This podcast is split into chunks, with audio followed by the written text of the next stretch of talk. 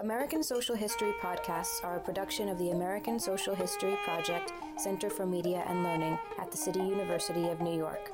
This presentation took place at the CUNY Graduate Center as part of our Bridging Historias through Latino History and Culture program, a National Endowment for the Humanities Bridging Cultures at Community Colleges project. Good morning, everybody. So, we thought what we'd do this morning, I'm going to introduce our panelists. Um, and then they're each going to talk uh, for a few minutes, and Andrea will cut them off if she thinks they've gone on for uh, too long.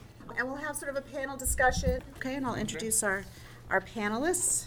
Lisandro can talk about himself, and then I'll talk about myself. Uh, very briefly, my, my, name is Lisandro Perez. I chair uh, Latin American Latino Studies at John Jay College. So uh, we teach Latino Studies uh, all our courses are Latino studies. Uh, so we, we are trying as much as possible to integrate Latino studies into uh, the John Jay College curriculum. John Jay is the senior college in CUNY with the largest uh, percentage of Latino students. And um, I uh, have recently really arrived in many ways. This is only my fourth year. I came from, yes, from Miami. I moved from Miami to New York. I was at FIU, Florida International University, for many years and I'm enjoying the challenges here. My work is on 19th century. Actually, I, I work primarily on Cubans. I've worked on Cubans contemporarily, and then that was sort of a bit controversial. So um, and so I'm now I'm studying dead Cubans. They don't they don't they, they don't they don't talk back to me. And so I'm working on the 19th century Cuban community in New York, and not just Mar- Jose Marti, but other people too. Hi, I'm Maria Montoya, and I'm an associate professor of history at the NYU department. Um, I've only been here, I guess I've been here eight years now, and before that I was at the University of Michigan, where I was also the director of Latino studies. Um, my work's kind of transformed a little bit. I'm just finishing up a U.S. history textbook. It's called Global Americans, and one of the things we've really been trying to do is really to integrate the experience of all different kinds of Americans into a cohesive whole narrative about U.S. history, and that's turned out to be a really huge intellectual uh, project. So that's sort of where I come into uh, this project here is about thinking how this fits into the sort of larger um, U.S. history um, context. I'm also finishing up a book on healthcare in the United States uh, through the 1920s and the 1930s, and sort of first attempts to uh, bring that to a larger working class uh, public. So I'm really excited to be here and to be part of this uh, project. So, well, let's get started with our three uh, panelists today. Um, we'll start with Pablo Mitchell, who I've actually known for a long time. Uh, Pablo is one of my first I think he was my first PhD student, so I feel old and proud at the same time. So it's very exciting. He is a professor of history, um, so you could try to figure out how old I am. So. He is a professor of history and comparative American studies at Oberlin College. He's the author of a most recent book called West of Sex Making Mexican America, 1900 to 1930. Um, and his first book was called Coyote Nation, and it was the winner of the uh, Billington Prize from the Organization, Organization of American um, Historians. Um, you read a piece of his earlier uh, for the online uh, discussion, and I think that's part of his book project on history of Latinos um, in the United States. Um, he teaches Latino history, uh, Mexican American history, um, and is just an all around terrific uh, person. So um, we'll let Pablo start, and then I'll just introduce us as we go along. Well, thank you. Uh, I'm honored uh, to be here. Um, I'm grateful to be here today to talk with you all about Latino and Latina history uh, and to take part in this really exciting workshop uh, and larger project. I want to thank the organizers of this event, uh, in particular uh, Maria Montoya, who really saved me at Michigan. I got there and some of my advisors had left, and I just moved. And the convergence was just wonderful, so I was really lucky to have her there. Um, as well as all the other organizers of this event uh, put all this uh, work into this.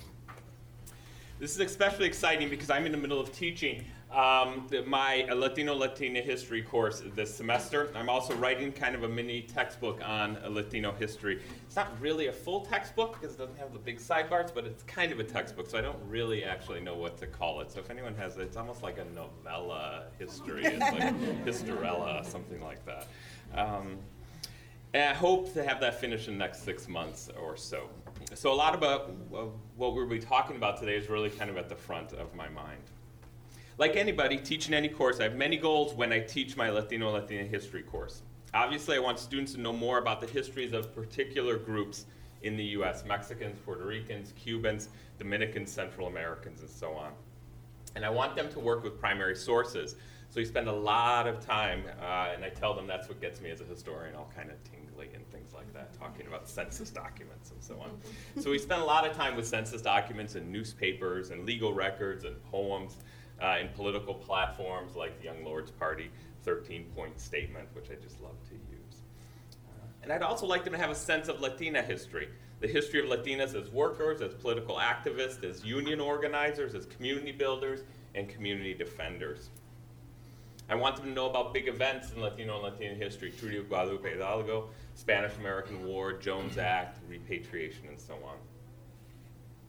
In the course, I also want to make a case for a central place of Latino and Latina history in broader United States history. So we start with the Spanish in the Caribbean in the late 1400s, and talk about Cabeza de Vaca, uh, drawing um, from uh, my colleague Andres Resendez's wonderful work on Cabeza de Vaca's amazing journey. And we discuss the Spanish in New Mexico, in California, and Texas in the 17th and 18th centuries.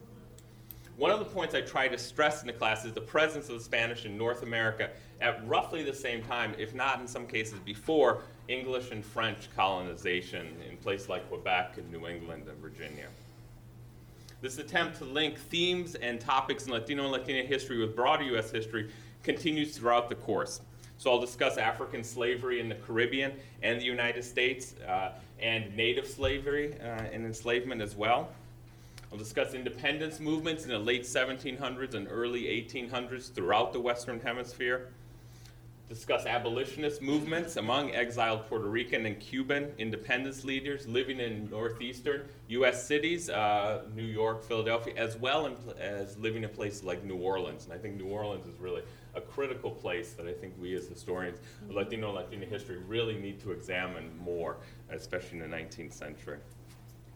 I'll discuss uh, in the class the role of U.S. companies uh, in government, the U.S. government in Mexico, in the late 19th century, where the consolidation of land, the focus on export agriculture, led to widespread poverty in Mexico, led to immigration to the US, and led to violence and revolution in the early 20th century, the Mexican Revolution. I'll discuss how U.S. nativist movements and immigration restriction, this kind of classic story that we know is building in the late 1800s into the early part of the 20th century, how that eventually cut off European and Asian immigration to the United States in the 19s and 20s, thus paving the way for immigration from Puerto Rico. After the Jones Act, of course, Puerto Ricans are U.S. citizens, as well as uh, immigration from Mexico where Mexicans and all other immigrants from the Western Hemisphere were not included in this new quota system that severely limited immigration from elsewhere in the world. So, bringing together larger themes of immigration history, immigration restriction, with then the specific movement of Puerto Ricans and Mexicans into the United States in the 19 teens and 19 20s, or at least into the mainland United States. I'll talk about other big topics in U.S. history Great Depression, World War II, upheavals of the 1960s, economic problems of the 1970s, especially in areas of, of manufacturing and their effect then on Puerto Ricans in places like New York, uh, and on Mexicans in places like Los Angeles in the 60s and 70s.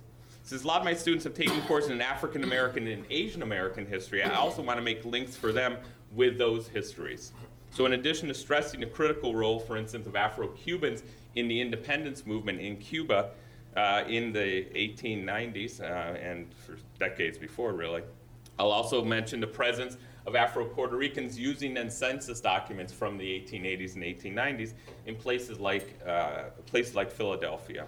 I'll talk about the role of immigration restriction again in the 19 teens and 1920s as opening spaces not only for Puerto Ricans in the Northeast, not only for Mexicans in the Northeast, but for African Americans in the Northeast and in the Midwest, and to uh, talk about then bigger movements like the Great Migration and the Harlem Renaissance, and try to bring together then links of immigration restriction as opening some of these spaces. And as a result, having African Americans and Puerto Ricans, Cuban Americans, living in some cases side by side in places like New York. In their papers, the students write, for my class, I ask students to think about using primary sources that they might not necessarily think of, like African American newspapers. So, newspapers like the Chicago Defender, um, the great African American newspaper in Chicago, to look for articles about Puerto Ricans. right? So how do then African Americans discuss Puerto Ricans uh, in their own newspapers?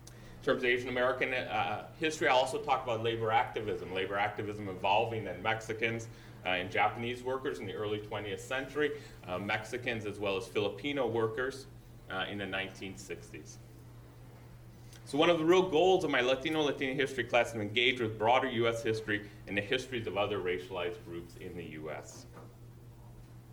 I also want to bring up today, and hopefully we can talk more about this, this question of Latino and Latina history as an overarching framework, and how to honor and describe these separate and very important histories of specific groups, while at the same time recognize some shared experiences and histories in North America and the United States. And I think that's really at the core of one of the um, one of the great, I think, productive tensions in Latino history and teaching it. It's clear to me that there's, there are some deep links that exist between these two different these different groups.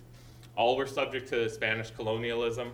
We also see the strong presence of Catholic religion in the history of many of these groups. There is in places a shared food, a shared culture. There's often uh, a shared and not incorrect sense of attack from a broader mainstream U.S. culture, Latinos as homogeneous, undifferentiated, un-American, and a whole host of stereotypes I think we're all too familiar with.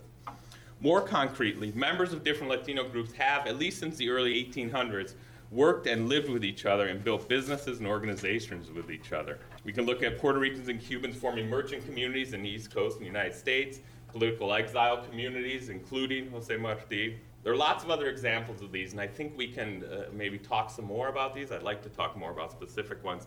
Jennifer Lopez playing Selena, right? Uh, the great Mexican singer. Latino baseball players sharing dugouts uh, from different communities. Puerto Rican and Cuban musicians sharing uh, musical spaces in 1920s Harlem.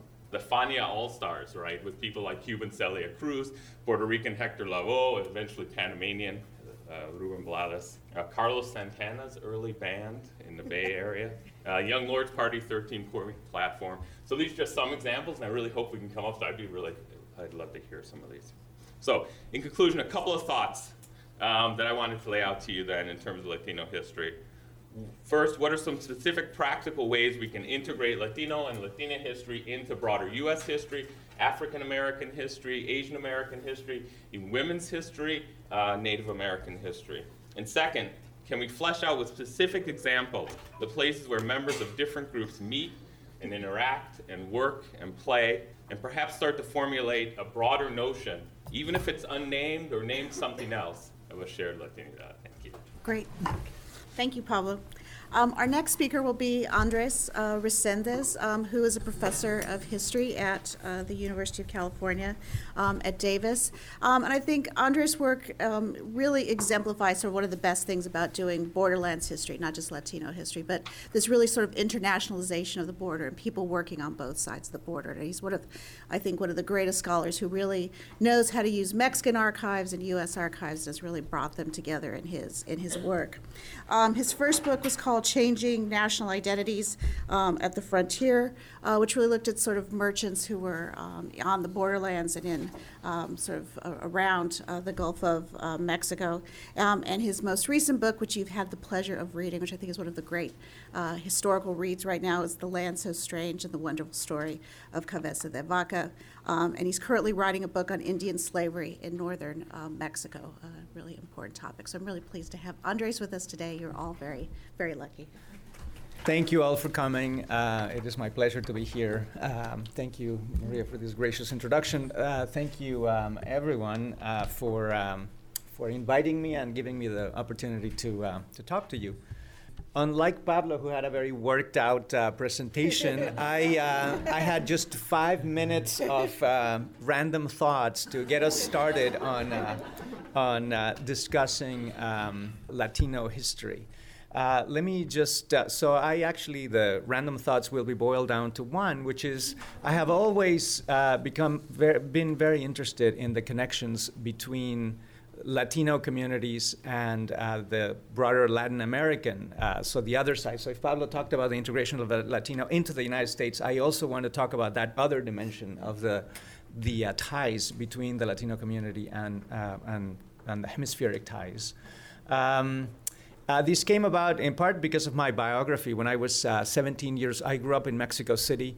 Um, when I was 17 uh, years old, I went to a boarding school in New Mexico, and I found these Mexicans de afuera, these other people who had been outside of Mexico, who had a very, very different uh, uh, cultural traits, speech, and everything. And I became fascinated by these other Mexicans um, outside of Mexico.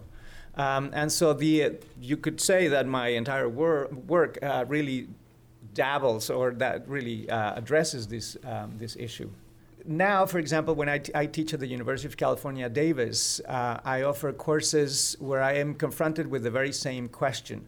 Um, our uh, student body is roughly uh, three thirds, so one third white, one third Asian, and one third Latino.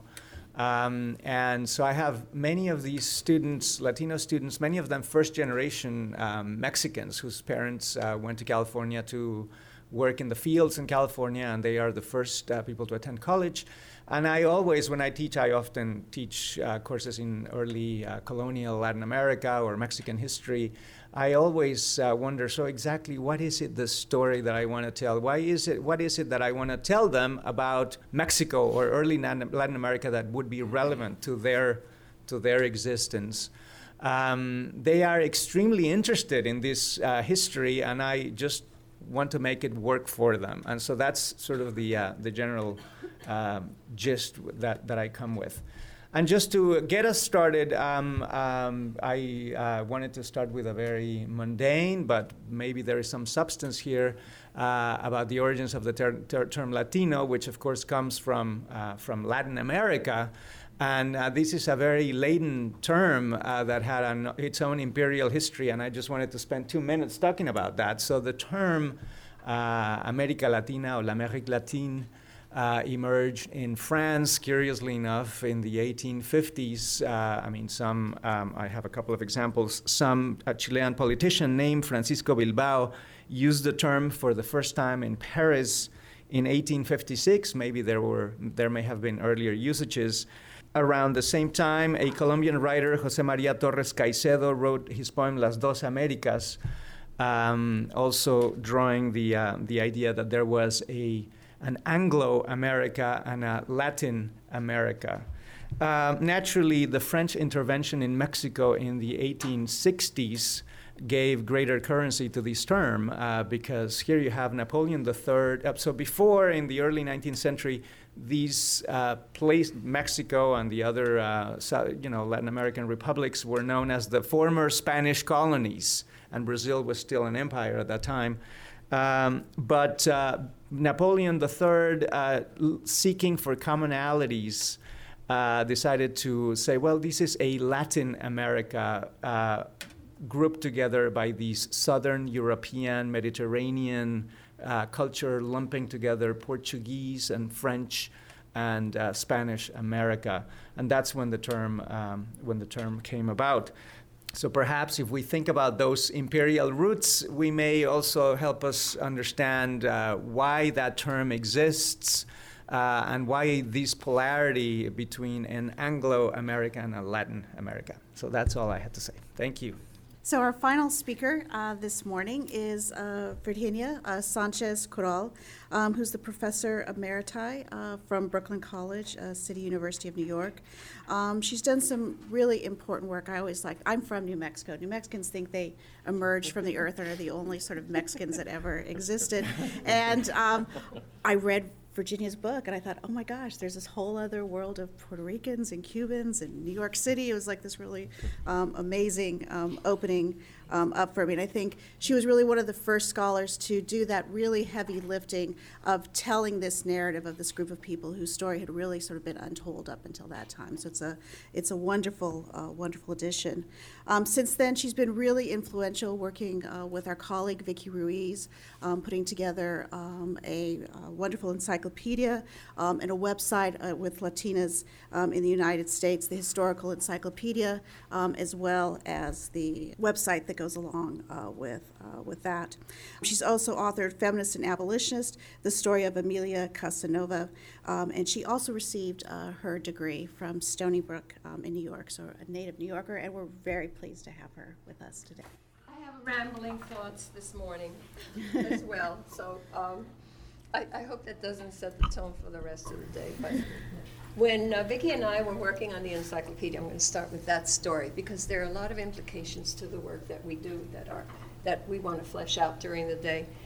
Uh, the first meeting that we had with uh, yeah, the encyclopedia is the Latinas in the United States. It's a three-volume encyclopedia on the history of Latinas uh, in the United American history. And so we had a meeting with our board. Uh, we met at, you know, at the Grad Center uh, over at Hunter. We had this wonderful group of historians you know, from all over, and we talked about what the what what would uh, uh, an encyclopedia look like on women, on Latinas that had for so long been left out of the story. And we got, got to talking about the cover for some reason. Uh, you know, you, you're already envisioning the thing is finished. It took us 10 years. but here we were, first meeting, but, you know, we're already talking about the cover. And so we went around the room, and everyone said, uh, had something to say about what the cover should look like. And so somebody said, well, of course it has to be, you know, uh, uh an indigenous looking person because you know that's what uh, Latinas look like and that's what we are. Somebody else said, well, no, because it, it, it's we have a European, you know, aspect to. Uh, to, to who we are, and, and so that should be that should be the picture. No, no, no, no, no, no. It has to be mestiza or it has to be mulata. I mean, that's that's where we come from. So we're getting the points of view of, of Latin America, of, of Europe, of the Caribbean, and but they, they were adamant about how what who should be on. At that point, we thought it would be only one book who should be on the cover? so, um, so I, I, Vicki and I looked at each other and we said, uh, well, you know, the, the editors will take the prerogative of choosing the cover. and so we did. We chose three different images for the three covers. The uh, uh, initial one, uh, two mestizas, you know, uh, holding hands. It's a beautiful image, uh, uh, late 19th century. And um, uh, at one point on another project that we worked on when we were uh, up in, um, in Taos one time, one of the historians came over to us and she said, you know, I always wanted to thank you for, for the cover that you used on your book. I said, why? She says, well, it's great to see two lesbians, you know. so you see that what we're going to be dealing with is a mixed bag. And what I brought for you today, uh, I've spent, I've spent, you know, my entire career trying to figure out how it is that we integrate what we research and what we, what we love, what we write about, into the curriculum of, of, of the United States. You know, uh, i am a product of the New York City school systems. I never saw myself in that curriculum. Uh, and so I was determined at some point that my kids and my, my children's kids and, and my students would see that.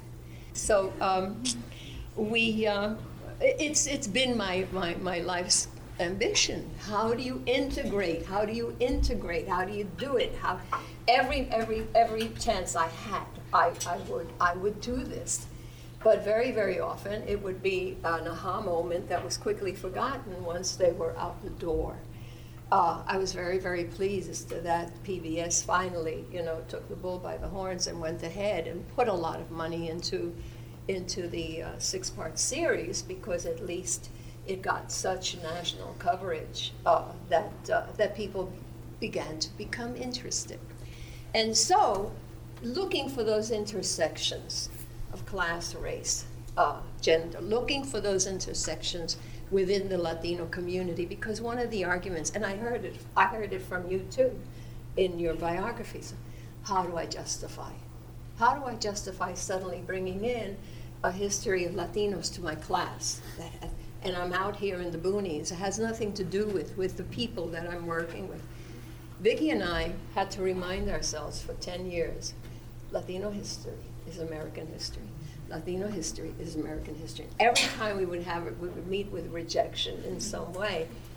Latino history is American history. And so I brought you the case of Isabel Gonzalez. I want to tell you something about Isabel Gonzalez was a Puerto Rican woman uh, in, uh, she was 20 years old. She had a young child. She had been widowed, and she uh, was pregnant. And in 1902, she came to the United States. Now, you know, of course, that by 1902, the United States has already invaded and put in a new system of government in Puerto Rico, so that the people of Puerto Rico now swear allegiance to the government of the United States and no longer to Spain.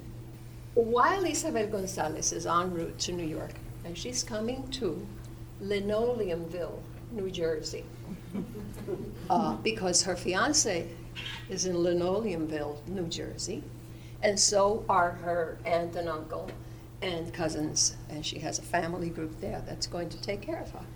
But while she's en route to the United States on the SS Philadelphia, it's like a seven day trip, the laws change. And the, the commissioner of uh, Ellis Island is, is told that from this point on, Puerto Ricans were aliens, and they were, that was going to be their status. And so when she arrives in the United States, uh, ready to meet her family, she goes to Ellis Island. And they decide during one of the, uh, that she meets all of the requirements. She has $11 in her pocket. You had to have 10. Uh, and she has family that will support her. And she does have the family. But while she's in Ellis Island, it is discovered that she's pregnant. And as a single woman who is pregnant, who speaks another language, who is of mixed heritage, who is a, an alien in the United States, this woman is definitely suspect. And she would become, according to the commissioner and the new laws that of immigration in Ellis Island, she would become a charge to the state. And therefore, she was not allowed to disembark. She, she was not allowed to, to, to meet her family. She was, uh, she was going to be sent back to Puerto Rico The family come, they say that they're going to take care of her. They have good jobs in Linoleumville. They have great jobs. They're going to take care of her. She's not going to be a charge to, to the state. And, uh, and she meets, and, and her fiance is waiting for her to marry her. Therefore, she will not be an unwed mother with a child. They appeal, and she loses the case. But the important thing that happens in the United States during this time is that now that the United States is becoming an empire, the newly conquered people, particularly the people of the islands, are given a new designation under the law. They become non incorporated states, which meant that there was no promise of preparing the newly conquered people for statehood and citizenship in any way. That was not the way it was with the Treaty of, Guadalupe Hidalgo. That was not the way it was when, when, when the Northwest Ordinance is, is put into place. But here it is. The people of Puerto Rico, newly conquered people, have no status. And Isabel has no status. Well, she loses the first case. But because this becomes such an issue in American history, a number of people are ready to take it up, and the case comes before the Supreme Court. By the time the case comes to the Supreme Court, because you have to determine whether Puerto Ricans are citizens or aliens or, uh, or nationals or U.S. nationals, uh, because, because they are no longer Spanish. And there are people without a status. Uh, by the time the case comes to the Supreme Court, Isabel Gonzalez is married. Uh, she's married the father of her, you know, unborn child, who's now born. It was two years later, 1904. The case becomes the third insular case. There are 35 insular cases because, because of the ramifications of empire and, and conquest. Um, uh, the, the United States has no idea how it's going to deal with things like tariff and things like nationhood. Um, in the Supreme Court, uh, Isabel Gonzalez decides that she's no longer going to plead. Now she, had, she, she is her own agent. She, she understands exactly what's happening to her. Her family happened to be some of the radicals of the 19th century Cuban revolutionary movement so that they understand very, very well what the United States is all about. Isabel decides she's not going to appeal on the basis of that she's a good woman, a moral woman, uh, who's, who's married and raising a family, she decides that she's going to appeal on the basis of the fact that as people who have now been shorn of their nationhood and ex- told to swear allegiance to a new nation, that they should have the status of citizenship.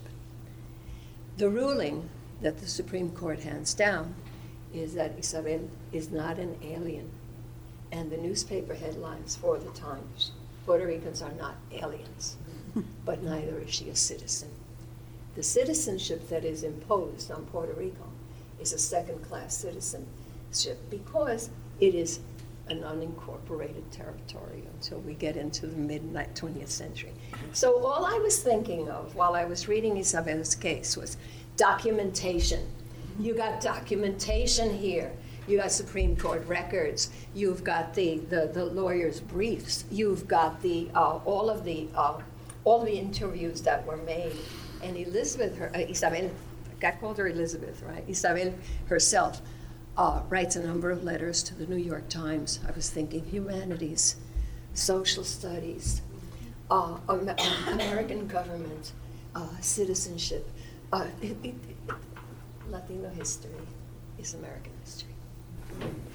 So I think we'll just sort of open it up for a panel discussion among um, all of us. And um, I don't know if either, if any of you want to respond to each other before we sort of move on to my list of questions. Actually, had, I actually Okay. had just one thing I wanted to say, because I was really fascinated by what Andre, Andres said about the history of the term Latin America, right? Which we think is much older. So essentially, the term that originates, presumably Latino, is actually not such an old term at all. Uh, and I, I was not aware of, of that such a recent date because 1856 to me is a recent date, which may be why Martí wrote Nuestra America, for example. I, I'm not, I have a CD of all of Martí's works. I'm now going to search for America Latina to see if he actually used the term as opposed to as he used to use it Nuestra America. But the other thing that I want to say is that not only is, is Latino as, a, as we use it a recent term, and that's something we have to deal with when we talk about Latino history, because essentially what we're doing is we're going back and imposing a term that's new on a former reality. So I, I first mm. realized that when I was writing the introduction to my book, which I wrote first instead of last. Usually, sometimes you write the introduction last, right? But I actually, just so I could figure out what I was doing. And I was talking about this community in New York in the 19th century of Cubans, this, La- and I was about to write Latino, and I, I couldn't, right? And, and largely because I don't Yes. think, I don't think Martí, if we had him here and he said, you know, was this a Latino community, he would have sort of moved his head like a like a dog hears a noise, you know, like sort of like that, you know. So we are talking about Latino history, but it's a, it's a term that again was not used right back when those who were living that history were, were alive, and that goes to def- defining a bit uh, the community. But anyway, that's that's just what clicked in my mind when you said that. I thought I'd share that. I mean, I think that's sort of the classic question the first day of class. You know, you walk in. Um, when I first started teaching, I taught Mexican American history, and I think that was a very regional thing. I was teaching at Colorado at the time. Um, and now I think when you walk in and you teach your first Latino history class, you really sort of have to define what it is. I think that's the first question out of their mind. So, how do you deal with that, and how do you sort of answer Lisandro's question about imposing a term that I think is very modern back onto earlier historical periods? Well, you know, there's another, uh, be- before you, you go into it, there's another issue that's come up with the term Latino uh, at a national level. Working with the um, National Park Service, uh, which is also making a, a big, big attempt to bring about awareness of our Latino history and past. They decided that they would use the term American Latinos, whereas everyone else is using the term Latino Americans because it's it has to be grounded in American history. And so many of the national sites are Spanish colonial history that uh, that to impose the, the the Latino perspective has become very difficult. But one of the things that they have done is that they really are concentrating on the 20th century because that's where you begin to see the emergence of what we can reasonably call a Latino population. And the, uh, the first, uh, uh, one of the first sites that was, uh, there are several on the books. One of the first sites was the Cesar Chavez La Paz Monument uh, in, in California, in Keene, which uh, President Obama opened last year. as part of the American Latino History Initiatives. So the, the, we're not just grappling with this on, on, in our classrooms. This is really hitting all different levels. And what we, whatever we come up with is going to be very, very important because no one has really pinned it down. Yeah, but you're right about Martí. He would have looked askance. And even the Puerto Ricans in the 1920s living in New York, they would say, Nosotros somos hispanos. We're hispanos. They used Latino in terms of the language, not, not in terms of identification. What do you guys say is the first uh, Latino of the U.S. or the first history that incorporates Latino? So the question was, um, what was the first Latino history? Yeah.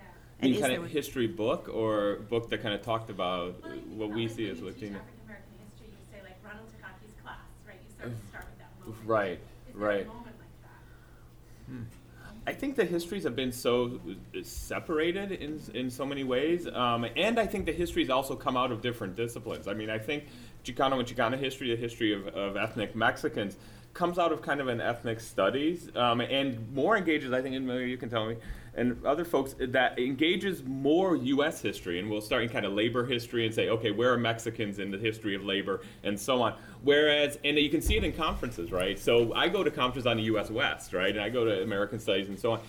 I think, and others can tell me uh, uh, differently, Puerto Rican history, Cuban American history, and so on is really more engaged with Latin American. So they'll go to LASA, they'll go to Latin American Studies Association, right? And so there is kind of a, a Latin American history. And I, so I think that there are some disciplinary boundaries that folks are still trying to kind of come together and, and work through. Um, and then I think people have been writing some different history. So I think we're in the midst of kind of putting that project together right now. And so I don't think there's that canonical text because I wouldn't say that, say, Occupied America by Rudy Acuna is, you know, central to Chicano and Chicana history.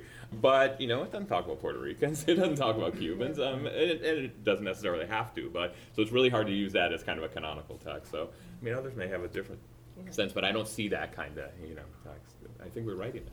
I just wanted to add uh, that while the term Latin America may have emerged in the 1850s and 60s, by the late 19th century, like I'm thinking of a writer like Jose Enrique Rodó, who wrote this Ariel, this slim book that was so important throughout Latin America. He kind of ran with the notion and took it to incredible extremes, right? So he made a distinction between the crass materialist vitality of the United States versus the spirituality of Latin America, clearly essentializing this notion that had existed before and taking it to extremes. It proved to be very popular in, I mean, he was an Uruguayan uh, writer. It was, very, it was widely read in Mexico and in Argentina. I don't know how it fared uh, here. It would be a very interesting, sort of almost like uh, project to figure out how this term, the genealogy of the term, and how it may have evolved and ram- ramified in different places in our hemisphere. I was thinking about this term. Um, uh, I've been using Latino history, and I think what we do in our classes, at least what I do in our, my classes, I say we want to know about the terms, but I'm more interested in the people coming together and what they call themselves when they come together. And so, when say Cubans and Puerto Ricans in the 1830s and 1840s, say New Orleans, when they meet in a meeting, in a political exile meeting, what do they say? How do they describe themselves? Do we say all of us coming together, we're Puerto Ricans and Cubans together, or do they have another term for it? And I think we want to find those terms and those identities and those identifications. And for now, we call that Latino history. I think that's a provisional term, but I think we as historians do that a lot, right? Nobody seems to get too upset when we call it European history, and we call it pre-modern European history, for goodness sake. I mean, right? Uh, Even though those people don't consider themselves Europeans, I mean, they might be Prussians, or they might be. This is where my European history falls apart. But they are called all kinds of different stuff, right? So I think in that way, I don't. Th- I think it's a productive conversation. I think it's a useful conversation.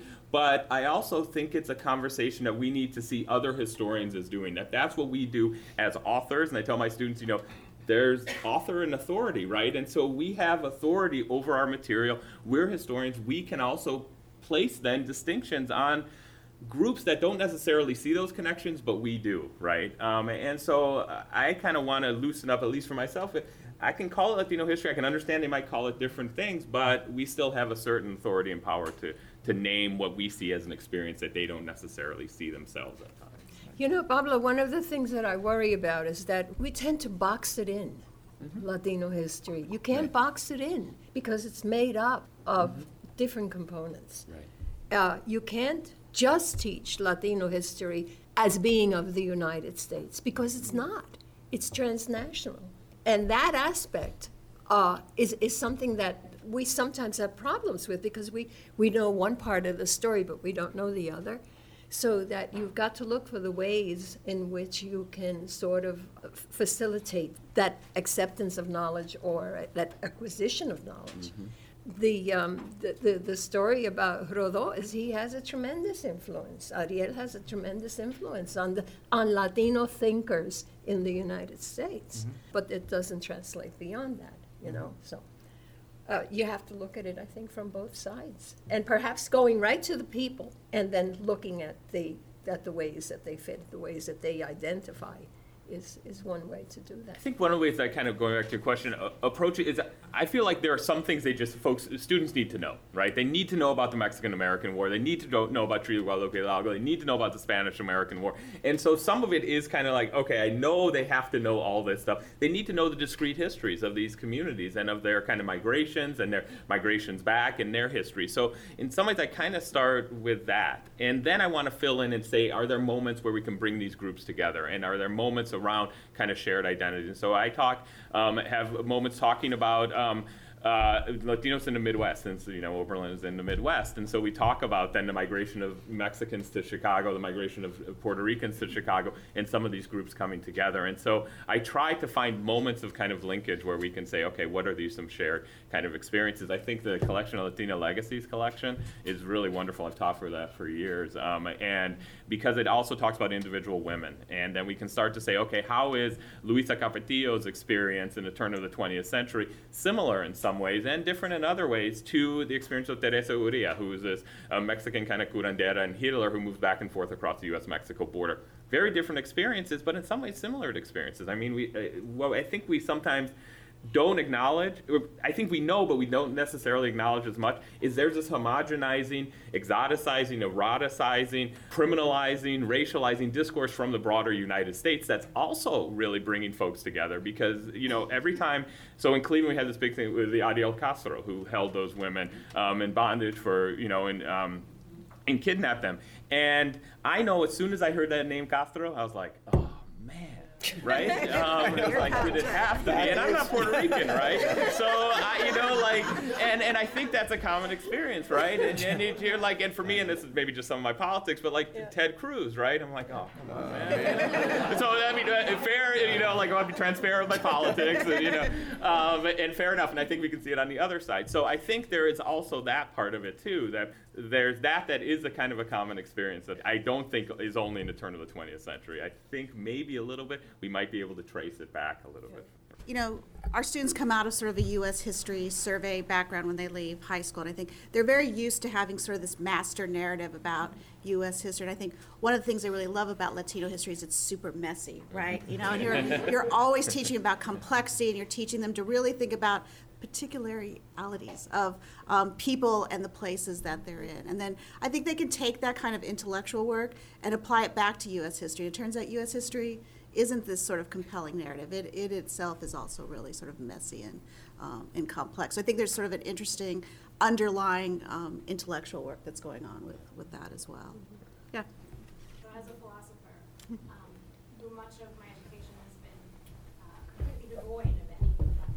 I just wanted to hear your perspectives on the relationship between the development of Latino history um, and the development or current place of Latino philosophy. If you had any thoughts. I, I just like you, uh, I am very curious about where ideas at certain historical periods come from. And oftentimes we get the wrong impression.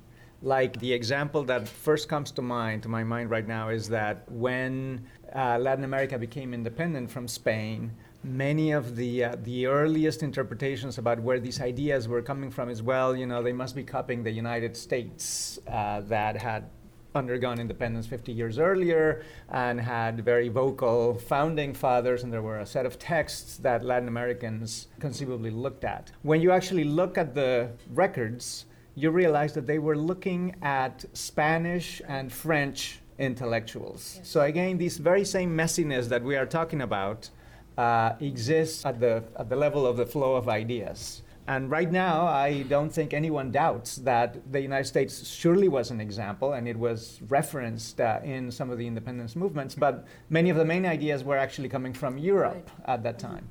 In the 20th century, I would say then, I'm not a specialist by any, I don't know, I know very little about the 20th century, I have to confess. I mean, I'm mostly a colonialist and 19th century uh, uh, specialist. But my impression is that probably the dominance of the United States becomes far more pronounced, and you can see it also in the way in which elites in Latin America behave with their children, right? So even to the middle of the 20th century, it was still, you know, you would send your children to Europe, to France, to England now the United, people want to come to the United States to study in these uh, in these universities. So there's definitely a shift there. Um, mm-hmm. Although, as I said, I, I don't know much about the 20th century. You know, it's interesting. Of course, we know who some of the philosophers, who the thinkers were. The fascinating thing about looking at Latino history from a transnational point of view is, of course, the longevity of it. And second, the fact that there is this tremendous European influence. And the, I, see, I can't tell you all of the names, but I can tell you how it was practiced. Everything was philosophical. The, the educated uh, would, um, uh, uh, would meet on a regular basis in salons. To give you an example, Lola Rodriguez de Tió, the uh, Puerto Rican, uh, uh, great Puerto Rican poet, who, uh, and I say great because of all of the 19th century uh, uh, Latin American women poets. Her name is always the first one on the list, who also considered herself an Antillean.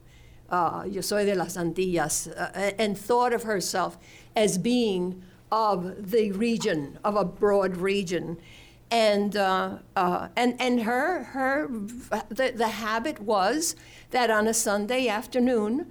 Uh, we, they didn't have television. They didn't go to the movies. Uh, they, they would go to theater, but they would go to one another's houses where they would hold these uh, salons uh, for the discussion of great of ideas. And the ideas were based on the political currents of the times. They would discuss positivism which was a driving force uh, in the political systems of some of the Latin American countries. Um, uh, Brazil, you know, comes to mind. Well, the merits of positivism, the merits of a, a, government as we, a democracy as we have in the United States. You know, what was the importance? How did they, who were the important people that were involved? The poets would write about this everything that was written was, was written in, in verse or in prose that was read by everyone. And I can guarantee you that if you put together a list of Latin American leaders and presidents, most of them were philosophers. Sarmiento, for example, who discusses race the issue of, uh, of, of, of, what do we do about the Indians, you know? Uh, how do we incorporate them into, the, in, into our so-called pseudo-European world? Uh, the French philosophers were very, very important to them. So that when, once you begin to, you know, to dig into that, there's even something for philosophers that can be taught in the classroom because, uh, because you can begin to compare and contrast.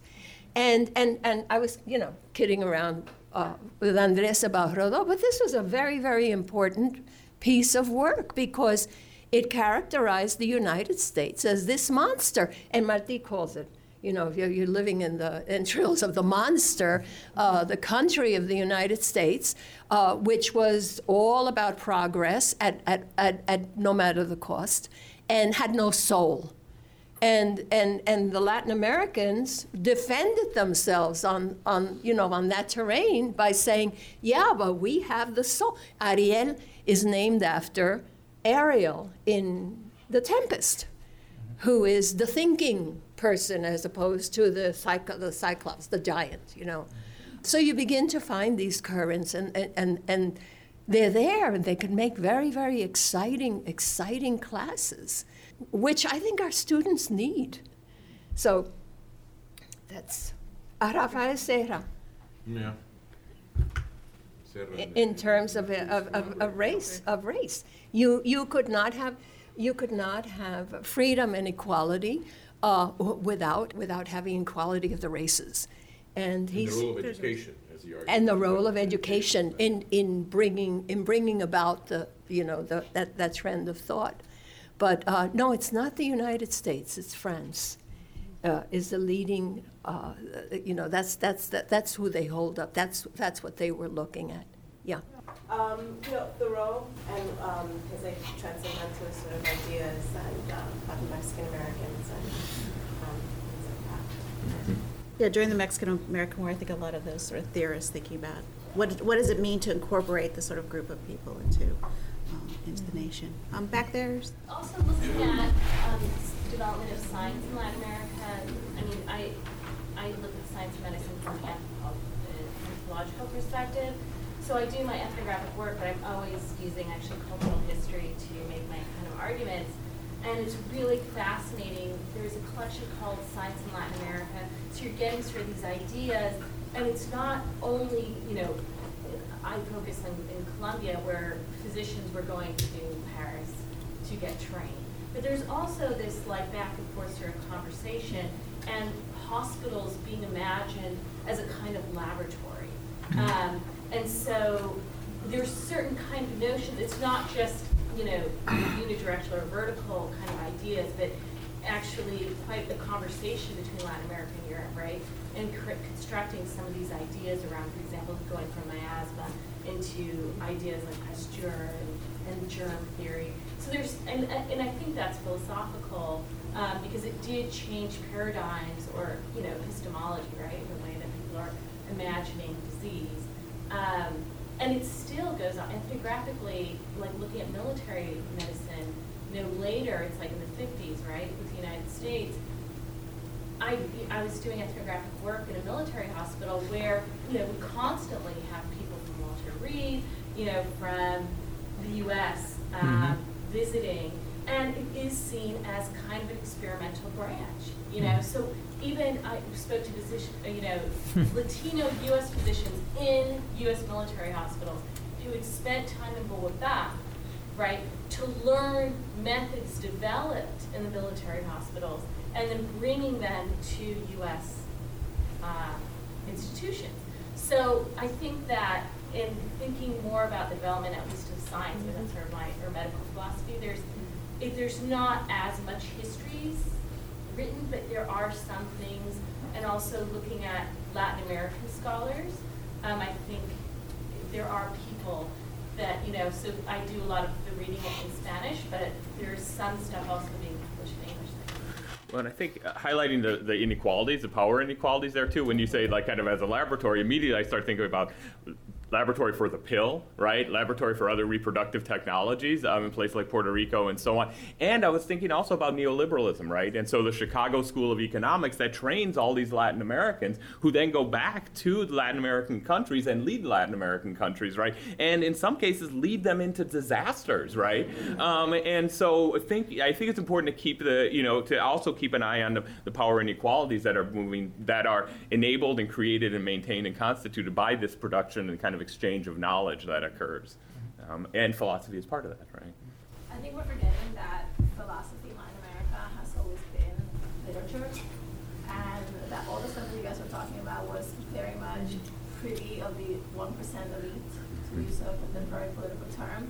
And so, yeah, all the rich kids went to France, but they never really exerted the kind of popular power in thought or in action that all the poor kids who went to the public university exerted after they read Dari, you know, Darío, or they read Garcia Marquez, or they read any of the local authors. And so I have a bias, I'm a writer, but I feel like we are, as historians, the rest of you, forgetting how incredibly powerful and rich the literary legacy in Latin America has been for centuries, and that in fact, even the illiterate were able to participate in a very, you know, transformational political economy because they were read to when they were in their mm-hmm. factories. Right. You know, and it just saddens me that we just like washed mm-hmm. over that. Well, um, and the importance of poets too, especially. Absolutely. Yeah. Poet People, mem- I, my grandmother made me memorize, you know, the revolutionary poets of my I know. country. As soon as I learned to read, that, Yeah. you know, and, and I, my uncles and generations of my family can still recite Yeah. people from all over Latin America. Yeah. Because that's how they were, Told. Yeah. consciousness Yeah. was Right. raised. Poetry, you know? We didn't wait to get sent to boarding school. Yeah, well, no, I, well, let me just say a couple of things. I, uh, I went to a boarding school not because my family is rich. I got a full scholarship. My family is very middle class.